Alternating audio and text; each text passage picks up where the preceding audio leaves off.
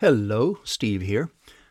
I'd like to take a few minutes in this episode to talk to you about knowledge, skill, experience, wisdom, insight, and understanding. Last year, Bina and I remodeled our kitchen. Actually, that's not true. We didn't remodel the kitchen. John Deanna did. He's the builder we hired to do the work. He did an amazing job. The new kitchen is absolutely spectacular. The thing is, John will probably never work for us again because I'm one of those people who likes to hang around and watch everything that's being done. Not because I don't trust John, but because I'm really interested in how he does the things that he does to create such beautiful work. I mean, who knew that there was a squeezy, pinchy thing to hold the mitered corners of door trim together while they're being glued and nailed in place? I mean, who knew that there's a screw gun for fixing squeaky floors, which is actually more like a screw rifle because you use it standing up? Who knew that you have to use wooden shims to level cabinets once you have them in place? And who knew that there are clear curtains made out of heavy plastic that get installed to keep the construction dust in the room where it's created, but that have a magnetic closure instead of a zipper? That was the coolest thing I've ever seen. I suspect the job took probably twice as long as it should have taken because I asked John so many questions. But now I know. If anybody ever asks me how to hold window trim in place, I can tell them with great detail about the squeezy pinchy thing. The next question, of course, is whether I could actually do the job of mitering the trim, installing it, holding it in place with the clamps. And the answer is, oh, hell no. Not like John. And that's the difference between knowledge and skill. I can tell you what they are, what they're called, they're called miter clamps, and be sure to get the special pliers you need to open them and place them when you need to clamp something. I can even tell you how to use them and where to buy them. That's knowledge, but it's not skill. Here's another example. Because of my job, I've flown more than 3 million miles in my career. I've also used to work for a company that had its own plane and full time pilot, and I used to fly right seat a lot whenever we used the company plane to go somewhere for a consulting gig. From all that time in what pilots call the front office, I know that you have to zero the barometric pressure setting to ensure altitude accuracy before you take off. I know that you have to switch to the correct frequency for departure control before you leave the gate.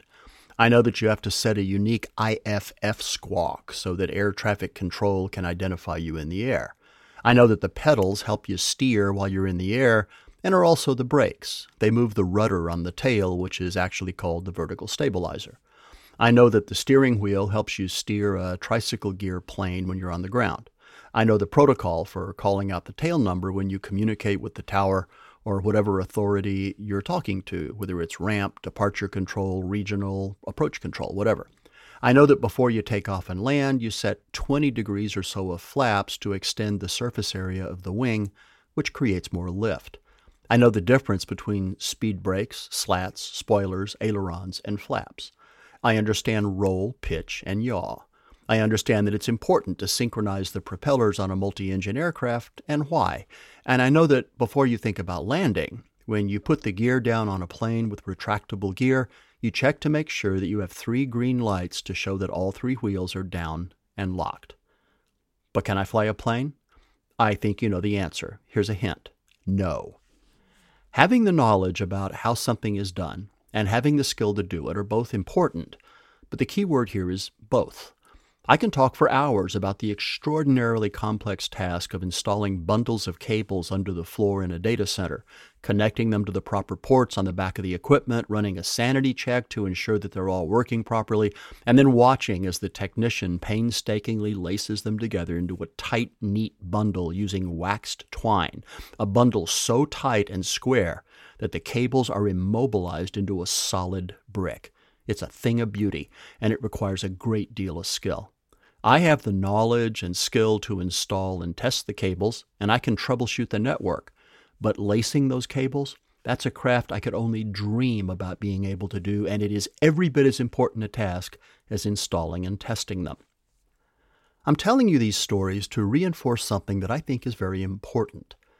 There's a difference between knowledge and skill, but we need both of them to advance as a society. People need them, companies need them, entire industries need them. But lately it seems as if the only jobs that get attention are those that are knowledge based and that ignore the skills based trades. I find it interesting that over in Europe, if you want to become a plumber, or an electrician, or a telecom technician, or a welder, or a restaurant server, you go to a highly respected school to learn the trade, and the certificate they issue is every bit as revered and valuable as a university degree. It's a respected, sought after career. But here, all too often, what I hear people mumble is that the trades are what you do if you can't get into college. That is absolutely ludicrous. Colleges and universities teach people how to learn. Trade schools teach people how to do. I know I'm generalizing, but to a large extent, I'm correct.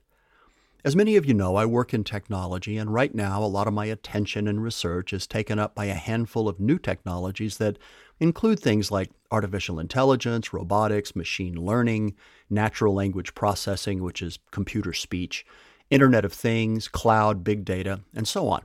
I'm focusing on these because together they offer huge promise across a lot of different fields, including healthcare and medicine, banking, manufacturing, national infrastructure development, security, pharmaceutical development, farming, ranching, and quite a few others.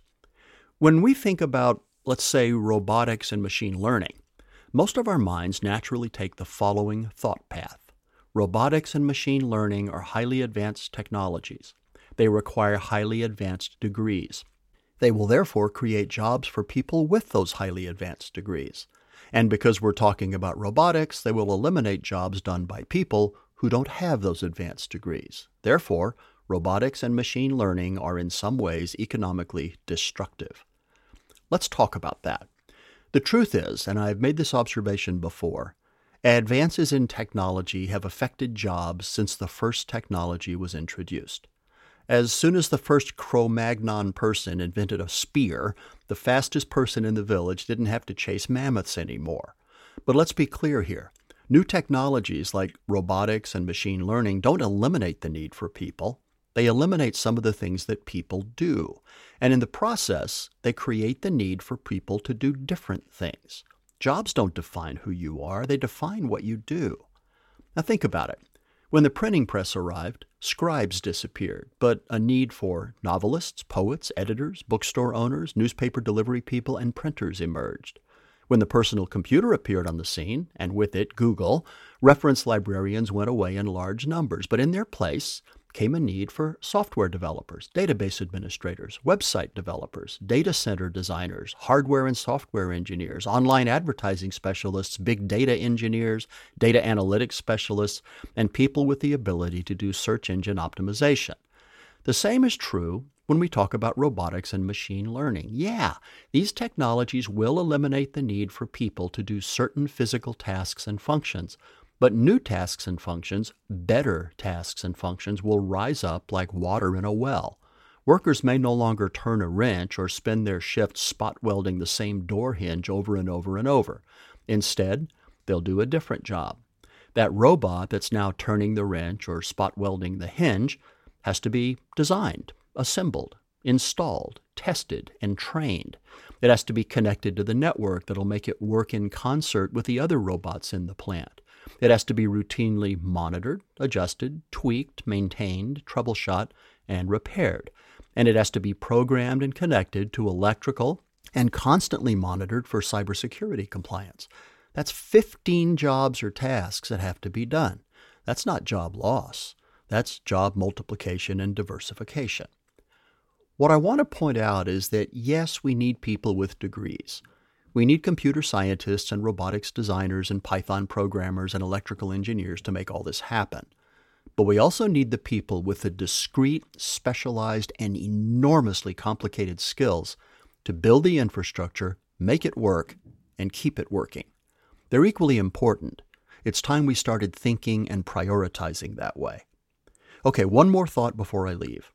I started this episode with a brief discussion about knowledge, skill, wisdom, insight, and understanding. We've just spent the last few minutes talking about knowledge and skill, so let's bring the others into the conversation as well. I read a joke the other day that said that knowledge is knowing that a tomato is a fruit, not a vegetable. Wisdom is knowing not to use it in a fruit salad. Well, wisdom stems from experience, which includes the application of knowledge as part of the skill development process. There's a kind of a continuum at work here.